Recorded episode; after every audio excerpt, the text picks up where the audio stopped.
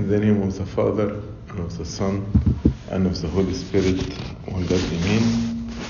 In the beginning, I'd like to thank the choir for the beautiful songs that they presented. Uh, and also, I'd like to thank uh, Malek for the presentation that he did at the end about uh, memories uh, in San Mark Church. Uh, tonight we'll continue our Bible study. Now, actually, we are studying the book of Psalms. Today, Psalm number 4.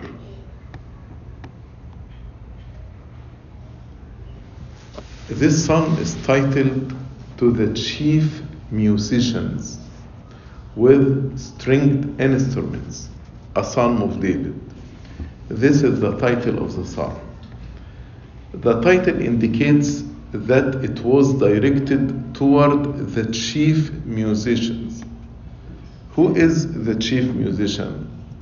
Some supposed to be a leader of choir or musicians in the time of David, such as Heman, the singer, or Asaph. Other, they say the chief musicians refer to our Lord Jesus Christ, who is the victorious person and also the giver of victory, because this psalm speaks about how God is the source of our victory. The title also tells us that the song was deliberate, deliberately written to be accompanied with stringed instruments. So it's chanted with stringed instruments. Also, according to the Septuagint, the title has Unto the End, a Psalm of David. Unto the End, a Psalm of David. So, many scholars and many early church fathers reflected on the word unto the end. What does it mean? St. Augustine said, unto the end refer to Christ himself, because he has no beginning and no end. St. Augustine said, Christ is the end of the law of, for righteousness to everyone that believes, as St. Paul mentioned in Romans chapter 10, verse 4. St. Augustine continues and says, For this end signifies perfection, no consumption. So the word end means perfection. No consumption means sometimes you say it's ended, means khalas, consumption, it's gone. But the end here means perfection, doesn't mean consumption. Others said, unto the end means to sing it to the end of our life. So, this psalm, we will sing it to the end of our life. Also, the end is the victory of David over all his enemies. Victory when he wrote this psalm was running away from Absalom, his son. So, unto the end means he will chant this psalm until his victory. And here, David is a symbol of Christ who will defeat Satan and all the followers of Satan. Other scholars said, unto the end means this psalm is to be sung always and constantly because of its value and its importance. So we will sing it to the end of ages. Many scholars consider this psalm a continuation to Psalm 3 and is about the same event but was sung at an hour of still greater trial. Because um, David was running away from Absalom, so this is a greater trial. Psalm, Psalm 4 was one of those repeated by Augustine at his conversion. So when Augustine believed and repented, converted to Christianity, this psalm was one of the psalms that he prayed. Also, it appears to have been an evening psalm sung by David. Although we prayed in the first hour of the Agpeya, but because last verse it says, I will both lie down in peace and sleep, because of verse 8, some scholar said this song, psalm was chanted as an evening hymn by David. In this psalm, David poured out his complaint against malicious enemies and found peace and refuge in God. This psalm is a short psalm, only eight verses. We can divide it into three sections. First section, only verse 1, David beseeches God for help. Second section, from 2 to 5, David reasons with his enemies. The last three verses, from 6 to 8, joy and peace. So let's read verse 1. Hear me when I call, O God of my righteousness. You have relieved me in my distress. Have mercy on me and hear my prayer. So David begins with a short, passionate, powerful, and fervent prayer. No man has a right to expect God to hear him if he does not call. The Lord told us, Ask and you shall receive. That's why he said, Hear me when I call. How to expect God to hear you if you don't call? David did not want to just say some nice words toward heaven, but he needed God's attention to his present problem. That's why he is saying, Hear me. I'm not just going to say nice words and leave, but I am asking you, when I call, hear me, O Lord. Prophet Isaiah spoke with sorrow about lack of passion in Israel in their prayer. In Isaiah 64, verse 7, he said, There is no one who call on your name, who stirs himself up to take hold of you. We need to stir ourselves up to take hold of God.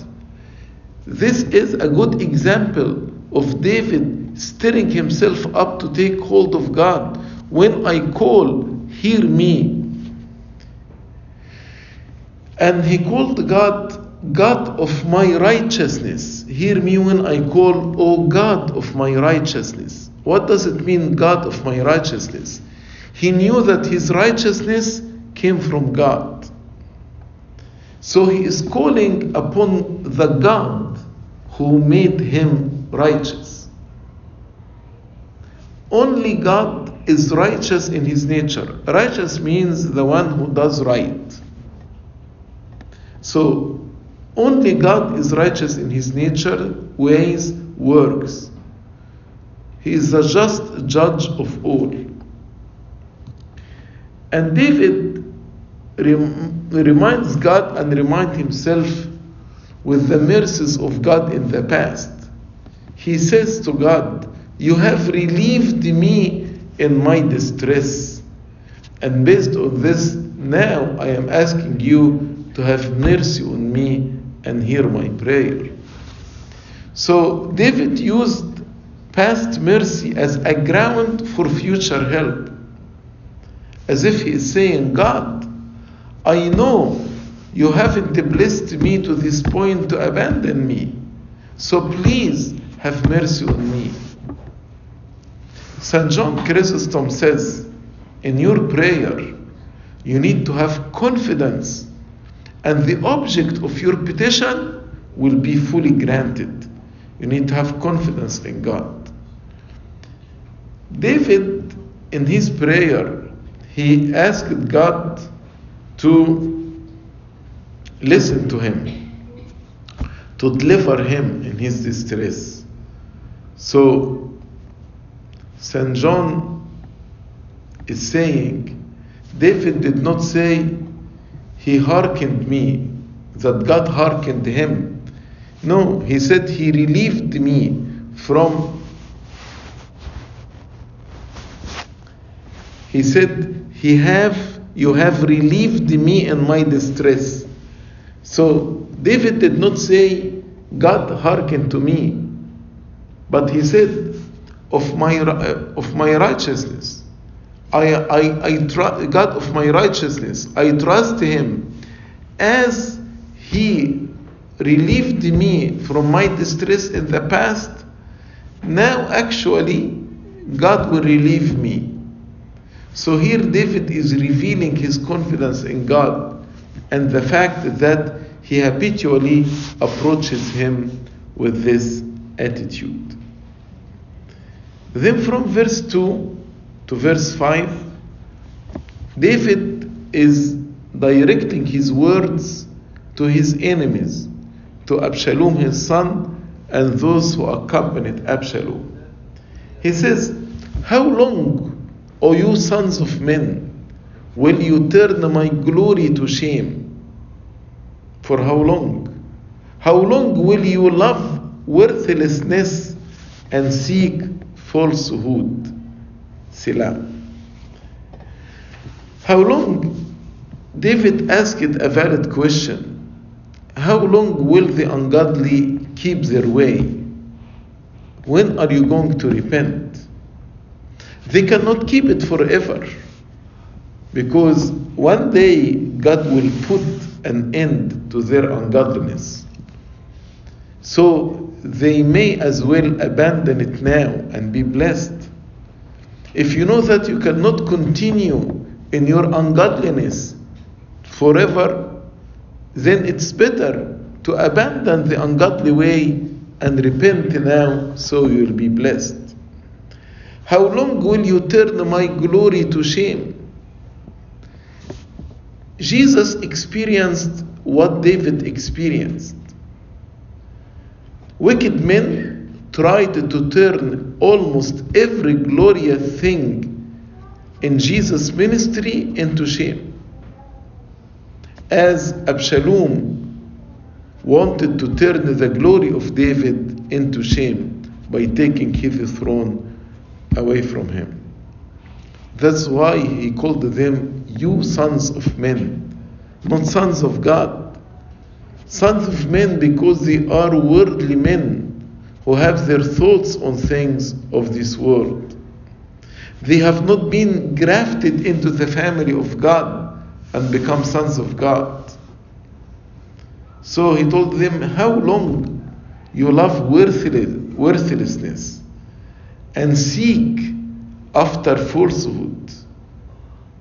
Meaning, you love lying, empty desires, empty hopes, vain pride, wicked deceits.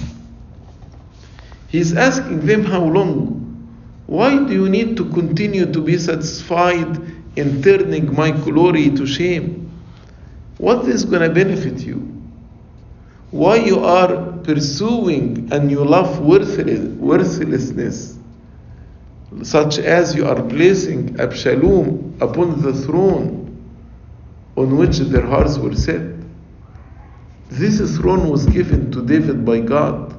But now you want to put Absalom on this throne. And the same way, as I told you, David was a symbol of Christ. This was the vain imagination of the Jews with which they pleased themselves that Jesus should die and his name perish. They wanted to turn his glory into shame. And such as are all the attempts of wicked men to ruin and to destroy the people of Christ until now. Isaiah said about these people, No weapon, no weapon formed against them, against the children of God, shall prosper. So, no weapon formed against the children of God shall prosper. How long you seek falsehood, such were all the counsel and aims of the great men of Israel against David, like the counsel of Ahithophel. And if we applied for Christ, how long the Jews will seek another Messiah beside Jesus of Nazareth. So, this psalm now suggests that these men were determined and continued in these sinful practices. The word how long means these wicked men, these ungodly men, were determined and continued in these sinful practices. But all their efforts would be in vain and effortless and fruitless. All this effort will be fruitless at the end. That's why he is reminding them in verse 3. He told them, But know that the Lord has set apart for himself him who is godly. You cannot turn the glory of a godly man to shame because the Lord has set apart for himself who is godly. The Lord will hear when I call to him. The whole, the Lord will hear when I call him. So David is reminding them that the Lord now will defend those who are godly. David knew that he and all the other godly people were set apart for God. God will protect them, will defend them. Set apart means God has a special place in his heart for these people who are godly. That's why he said with confidence, The Lord will hear when I call unto him. Although I am disgraced by you, although you want to turn my glory to shame, but the Lord will hear when I call unto him. In spite of your attacks, you resist me in many ways. You want to put me to shame. Yet, remember, I'm still the servant of God, set apart to his service, and therefore God will heed, attend to, and grant my prayer. So David here give the reason why they should not oppose or persecute him who is godly, because God will defend him. It is at their risk if they offend one of these little ones whom God has set apart for himself. If you try to offend a godly person, remember God had set apart this person for himself and he will defend them. God considers that those who touch the godly people as if they touching the apple of his eye. And he will make their persecutors to know it sooner or later. The godly men have interest in heaven. So God will hear them, and therefore God will let none dare to do them any harm, for God will hear their cry. Then, verse 4, he says, Be angry and do not sin.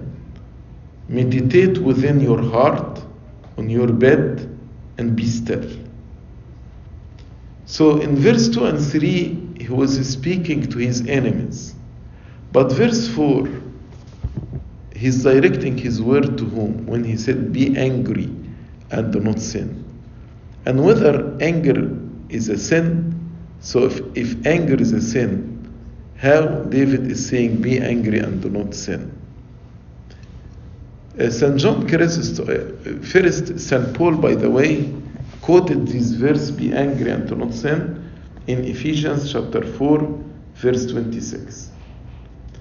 St. John Chrysostom says that the psalmist here does not dismiss anger, for anger is useful, nor does he eliminate wrath. It's helpful too, in dealing with wrongdoers and negligent. Remember the Lord when he entered the temple and wanted to cleanse the temple, he was angry. But he says, the psalmist here speaks of wrongful er-, anger or irrational wrath. So it's okay to be angry, but don't sin in your anger. It's okay to be angry for a good reason. St. Peter was angry with Hananiah and Sapphira for a good reason, but do not sin in your anger. Anger has been instilled in us for a reason, not for sinning. St. Augustine says that this verse can be interpreted in two ways. One way, be angry at yourself because of your sins. So we have to offer true repentance and stop sinning. So when you are angry against yourself because of your sins, this will lead you to repentance. That's one way.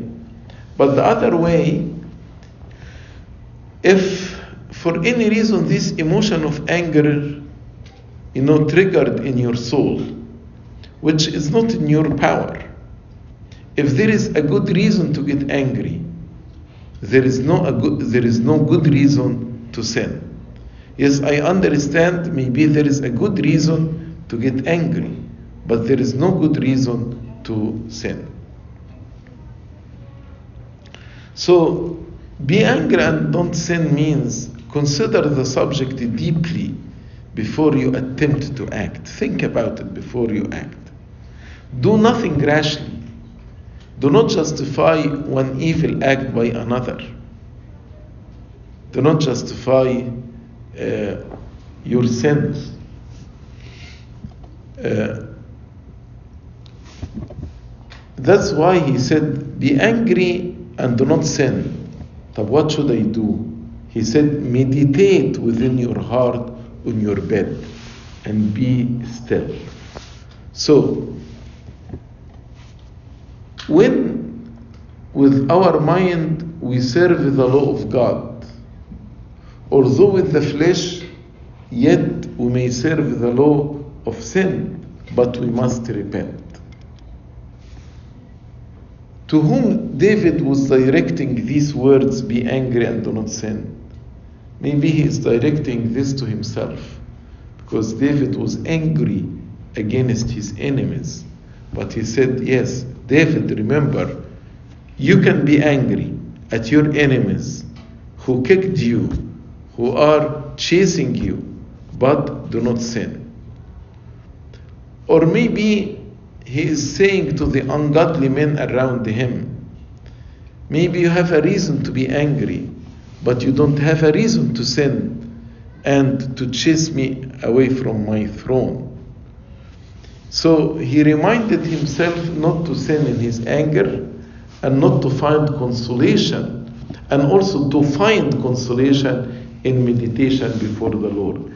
This is the remedy. How to calm down your anger? Meditate before the Lord.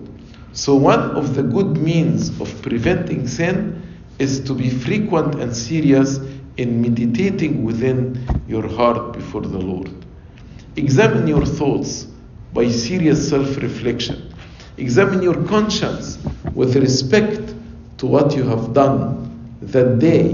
And if you have sinned, offer repentance. You may need to differentiate between two kinds of meditation the biblical meditation and the Eastern meditation. David here is speaking about biblical practice of meditation, not the Eastern practice of meditation like in yoga. The biblical meditation, we fill our heart and mind with God's word. But in Eastern meditation, the idea is to empty your heart and to empty your mind and to leave it open potentially even for deceiving a spirit. And when after he told them, meditate within your heart on your bed and be still, Selah, Selah as we explained before in Psalm 3, marks a music, musical pause, musical pause. And the pause here would well accord with the message of meditation. Be still. He's giving them advice. Be still. Then there is pause here in the music so everybody can reflect on these words. Then verse 5, he said, Offer the sacrifices of righteousness and put your trust in the Lord. So, don't attempt to offer a sacrifice to God in your present rebellious and disobedient conduct. He is saying to the, his enemies, if you are offering sacrifices now, God will not accept it from you. Because such sacrifice would be a sin. Turn to God from whom you have rebelled and offer to him a righteous sacrifice which is offered through repentance. So he said, Be angry and do not sin. Then he said, Offer sacrifices. Meaning, we must not only cease to do sin, to do evil, but we learn to do well, to offer sacrifices. St. John Chrysostom says, refraining from evil alone is not sufficient.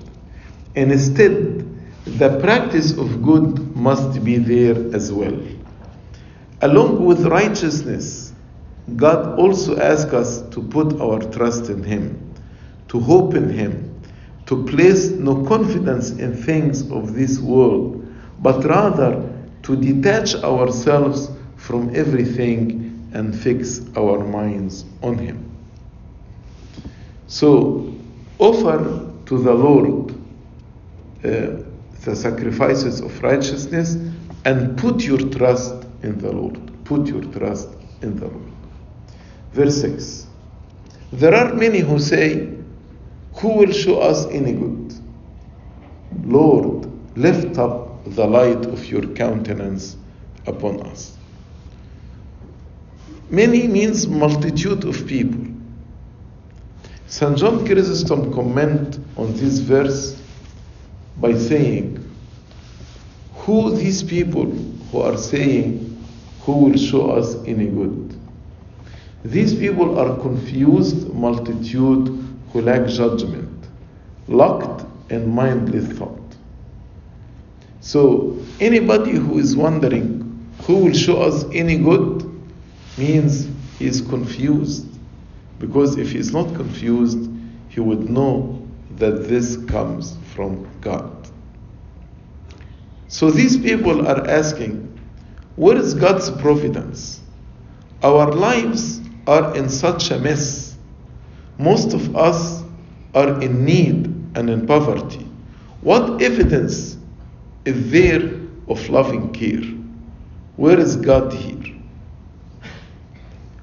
All they desired was plenty of the wealth of this world, that they might enjoy abundance of pleasures of scenes, of sen- pleasure of senses. That's why they, they inquire who will make us happy? Who will satisfy all our senses? But they ask this question who will make us happy without submitting themselves to God. God is the only one who can make you happy. Who are these many who are asking this question? These many could be David's followers. They are weary of waiting upon God and ready to despair. They ran away from Absalom. So they may ask David, Why are you patient until now? Like how the wives of Job, wives of Job asked him the same question.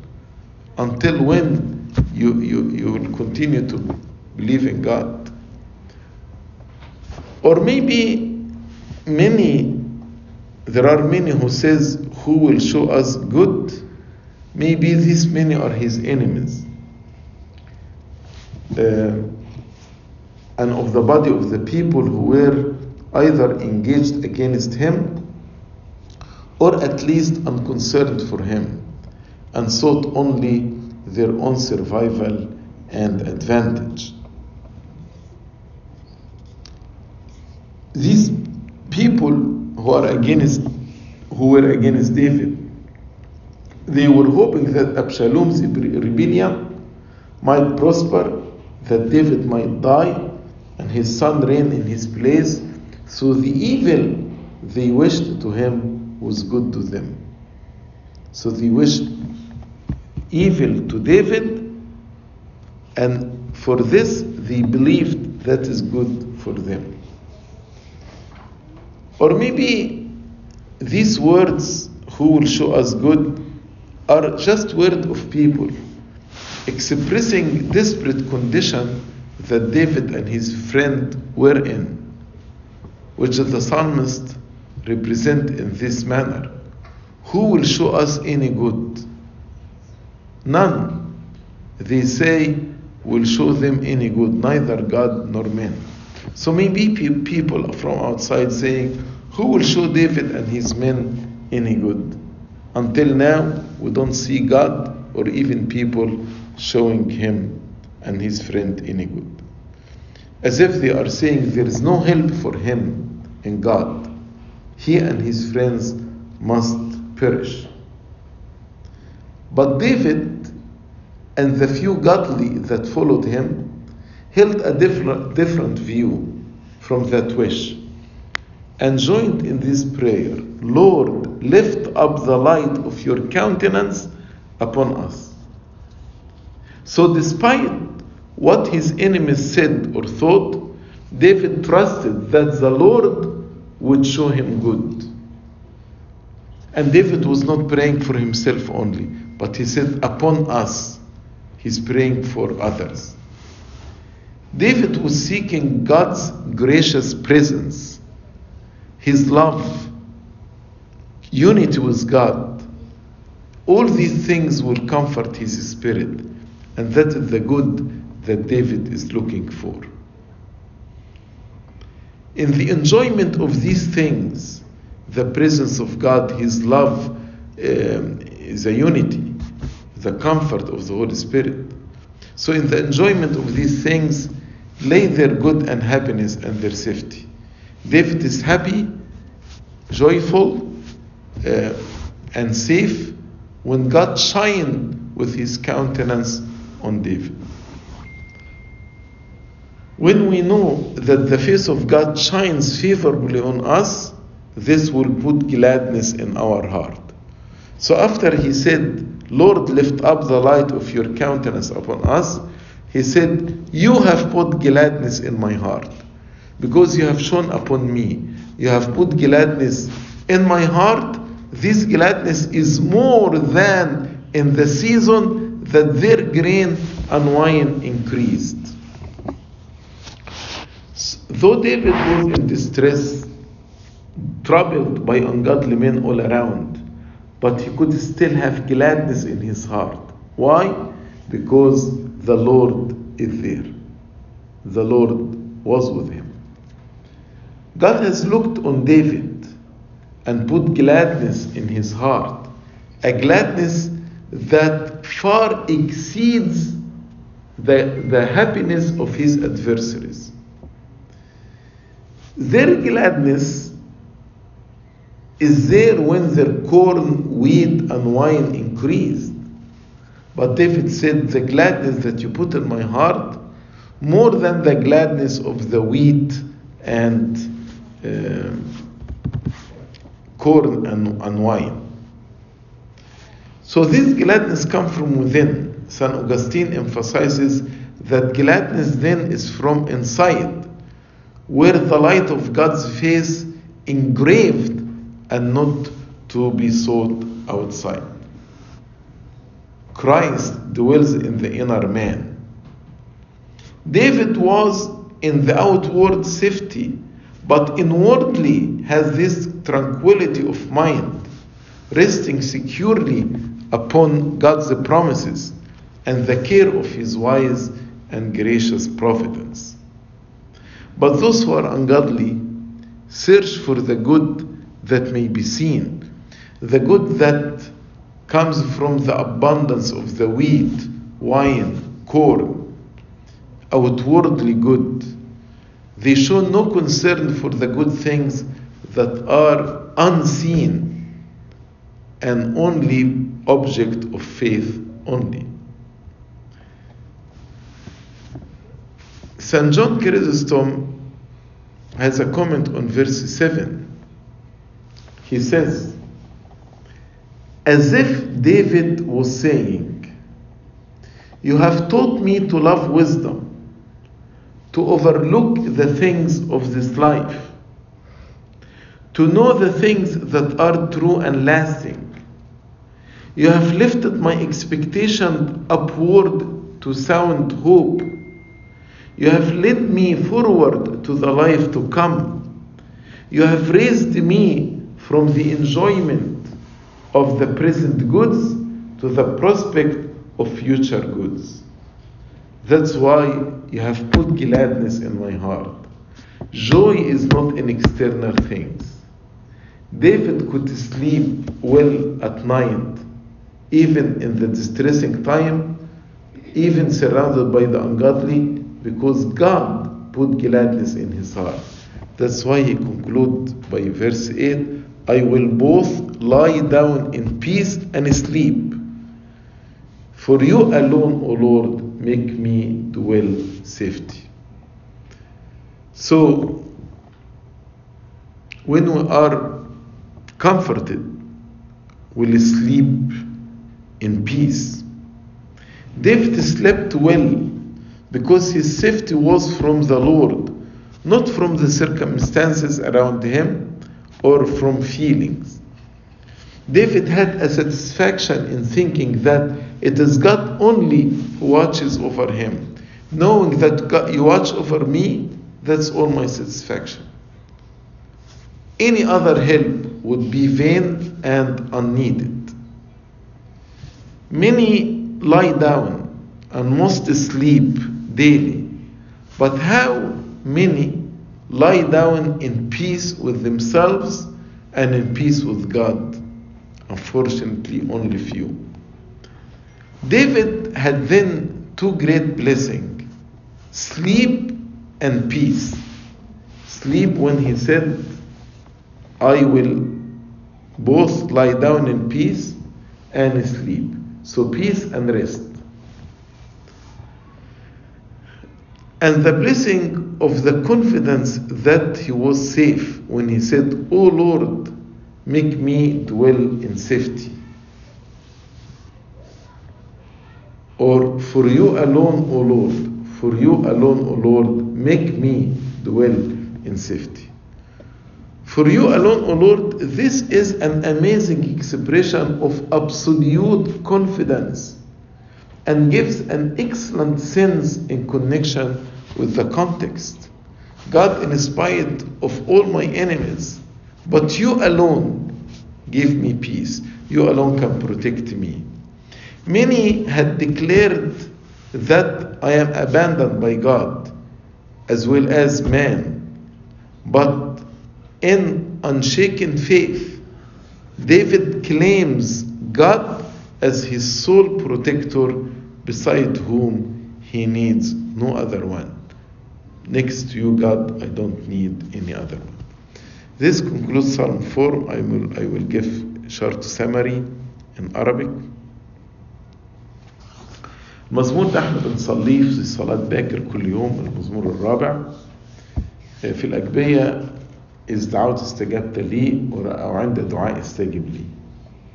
بالرغم بيقولوا إن المزمور ده ديفيد كان بيصليه أو داود كان بيصليه بالليل عشان آخر آية بتقول بالسلامة اضطجع بل أيضا أنام لأنك أنت يا رب منفردا في طمأنينة تسكنني.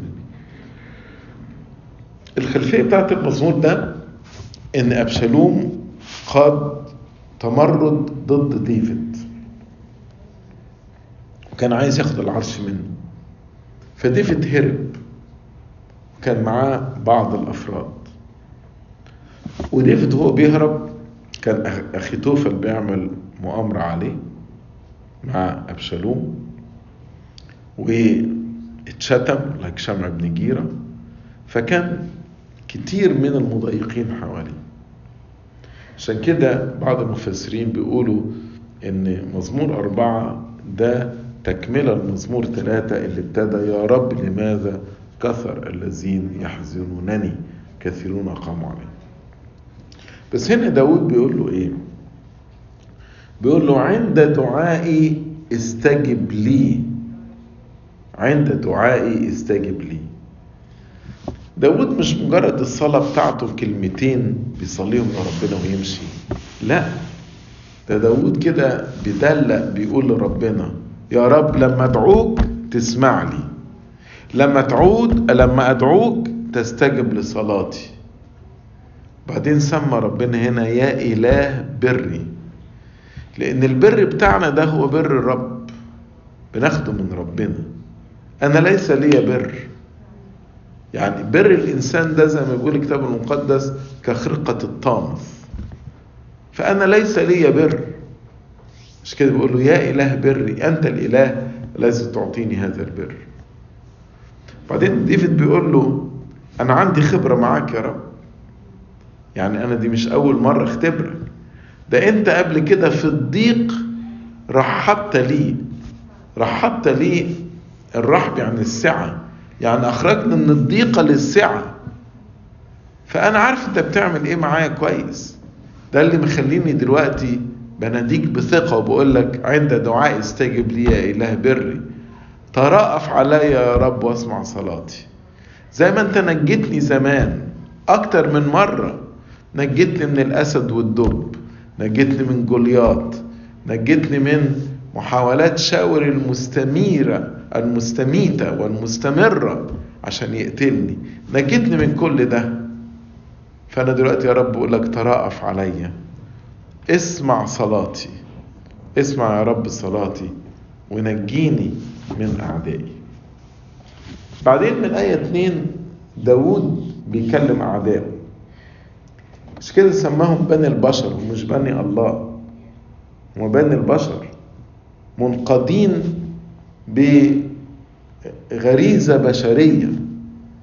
حب القوة حب الملك حب الجاه فبيقول لهم يا بني البشر حتى متى يكون مجدي عارا؟ ده أنا ربنا بعد صمويل عشان يمسحني. لغاية إمتى أبقى هربان كده من داوود من شا من أبشالوم؟ أبقى لغاية إمتى هبقى طريد؟ لغاية إمتى حتى متى تحبون الباطل وتبتغون الكذب لغاية إمتى هتحبوا الباطل وتبتغوا الكذب الباطل أنتوا عارفين إن أبشالوم ليس من حقه عرش الملك لكن أنتوا ليه بتأيدوه؟ وليه عايزين تعيشوا في كذبة؟ ربنا لو كان عايز يعين أبشالوم كان بعد صمويل يمسحه. إنما ربنا مسحني أنا. فانتوا إزاي عايزين تعيشوا في كذبة؟ يا بني البشر حتى متى يكون مجدي عارا؟ حتى متى تحبون الباطل وتبتغون الكذب؟ لما انت تصلي المزمور طبقه على نفسك. أنا بس بشرحه يعني من جهة داود كان بيقول إيه؟ لكن مثلا مين اللي انت بتخاطبهم في آية اتنين؟ أنا وانت بنخاطب الشياطين اللي بتحاربنا. فبنقول للشيطان حتى متى يكون مجد عار؟ أنا ابن المسيح اللي اشتراني بدمه لما بتوقعني في الخطية بقول للشيطان ببقى أنا عار عن المسيح حتى متى يكون مجد عار؟ إلى إمتى أيها الشيطان تحب الباطل وتبتغي الكذب؟ ربنا هيحط حد للموضوع ده في اليوم الأخير عندما يلقيك في نار الأبدية. فإلى متى؟ إلى متى تحبون الباطل؟ وتبتغون الكذب.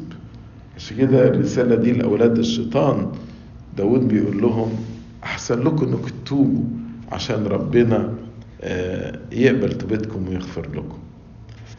طيب هل أنا خايف منكم؟ ده داود بيقول. هل أنا خايف منكم؟ يا أبشالوم وكل الأعداء؟ لا. اعلموا أن الرب قد ميز تقيه اللي بيتقي ربنا اللي بيخاف ربنا ربنا بيميزه عن الباقيين ربنا بيحميه ويدافع عنه. وإن يحاربني جيش لن يخاف قلبي وإن قام علي قتال ففي هذا أنا مطمئن. فهنا بيقول لهم بص بقى الرب يسمع عندما أدعوه يعني أنا لما بدعو ربنا عشان ينجيني منكم هينجيني. أنا متعود على دي. أنا رحت الجلياط أفكركم قلت له أنت تأتي إلي بسيف وبرمح وبترس أما أنا فآتي إليك باسم رب الجنود. ربنا حبس جلياط في إيدي. اعلموا أن الرب قد ميز تقيه. الرب يسمع عندما أدعوه. فخافوا بقى. خافوا خافوا ربنا. ارتعدوا ولا تخطئوا. ارتعدوا من ربنا وارجعوا عن الخطأ بتاعكم. بدل ما أنتم مستمرين في مطاردتي ارجعوا من هذه المطاردة. راجعوا نفسكم. أحسن وقت تراجع نفسك فيه بالليل قبل ما تنام. تكلموا في قلوبكم على مضاجعكم واسكتوا. قول أنا بعمل كل ده ليه؟ هل أنا بنفذ مشيئة ربنا في حياتي؟ ولا أنا ماشي بمزاجي. راجع نفسك. تكلم في قلبك على مضاجعكم واسكتوا. اقعد كده كلمة اسكتوا يعني في صمت في تأمل. خليك واضح مع نفسك. خليك أمين مع نفسك. اوعى تلتمس لنفسك العذر. لما بتطردوني أنتوا بتقدموا ذبائح للشيطان. لكن لما تقدموا توبة قدموا ذبائح البر اذبحوا ذبائح البر وتوكلوا على الرب. دي نصيحة أنا بديها لكم. داود بيقول لأعدائه شوفوا إيه اللي يبرر حياتكم وقدموا الذبيحة دي. التوبة تبرر حياتكم. قدموا هذه الذبيحة وتوكل على ربنا. أوعى تقول أنا مش قادر أقدم الذبائح دي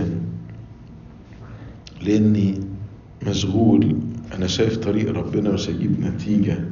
أنا شايف طريق ربنا ده هيتفسر على إنه ضعف والتسامح ده على إنه عدم قوة. لا توكل على الله. اذبح ذبيحة البر. اعمل ما هو صح وتوكل على الله. كثيرون يقولون من يريد خيرا؟ ربما الكثيرون دولت من أعداء داود بيقولوا إمتى هنشوف الخير بقى؟ إمتى داود يموت عشان أبشالوم يملك ونشوف الخير؟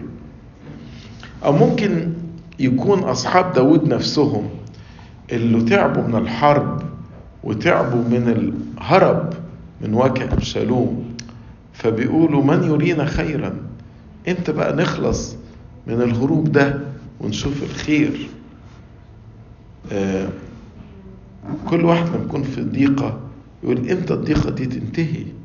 إمتى الضيقة دي تنتهي؟ داود عرف الحل. قال يا رب الحل بسيط الحل في إيدك. ارفع علينا نور وجهك يا رب. مجرد ما أنت ترفع نور وجهك علينا حتى لو إحنا ما زلنا في الضيقة هنبقى في سلام وفرح. أنا عايز نورك يا رب يشرق في قلبي. فيبقى الفرح جاي من الداخل مش من الخارج. الفرح جاي مش من الغنى والمال ولا من السلطة والبرستيج والقوة. الفرح في العهد الجديد هو ثمر الروح القدس. لما ربنا ينير علينا بوجهه يمتلئ الإنسان فرحة. عشان كده في الآية اللي بعدها على طول داود يقول له جعلت سرورا في قلبي أعظم من سرورهم إذ كثرت حنطتهم وخمرهم. هم فرحوا ليه؟ فرحوا عشان الحنطة بتاعتهم زادت والخمر زاد. لما طردونا وأخدوا مواردنا فحنطتهم زادت وخمرهم زاد ففرحوا. لكن أنت يا رب السرور اللي حطيته في قلبي وأنا مطارد وأنا هربان من أبشالوم السرور ده أكبر بكتير جدا من سرورهم بالحنطة والخمر. فرح الله لا يوازيه أي فرح. فرح الله داخل من داخل القلب ولا يعتمد على الأمور الخارجية. عشان كده ختم المزمور بآية جميلة. أنا فرحان ومطمن. حتى لو أنا هربان بس أنا مش قلقان. كده هروح بسلامة أضطجع بل أيضا أنام. أنا يا رب هنام. هنام لأن حطيت ثقتي فيك. يعطي أحبائه نوما. هنا النوم علامة الطمأنينة. يعني الواحد لما يكون قلقان بيقول لك النوم فر من عينيا. إنما النوم هنا علامة الطمأنينة. لأنك أنت يا رب منفردا. أنت يا رب لوحدك. لوحدك. وأنت الوحيد. في طمأنينة تسكنني. أنت يا رب اللي هتخليني أسكن في طمأنينة. مش كده بقول لك اشرق بنور وجهك عليا يا رب. حتى لو أنا مطرود حتى لو أنا مطارد من ابني ومن أعدائي وتركت الملك بتاعي وخرجت مطرود في البرية لكن حتى في ده هقدر يا رب أنام. بالسلامة أضطجع بل أيضا أنام. لأنك أنت رب منفردا في طمأنينة تسكنني. ده كده نهاية مزمور أربعة لإلهنا المجد الدائم إلى الأبد. آمين.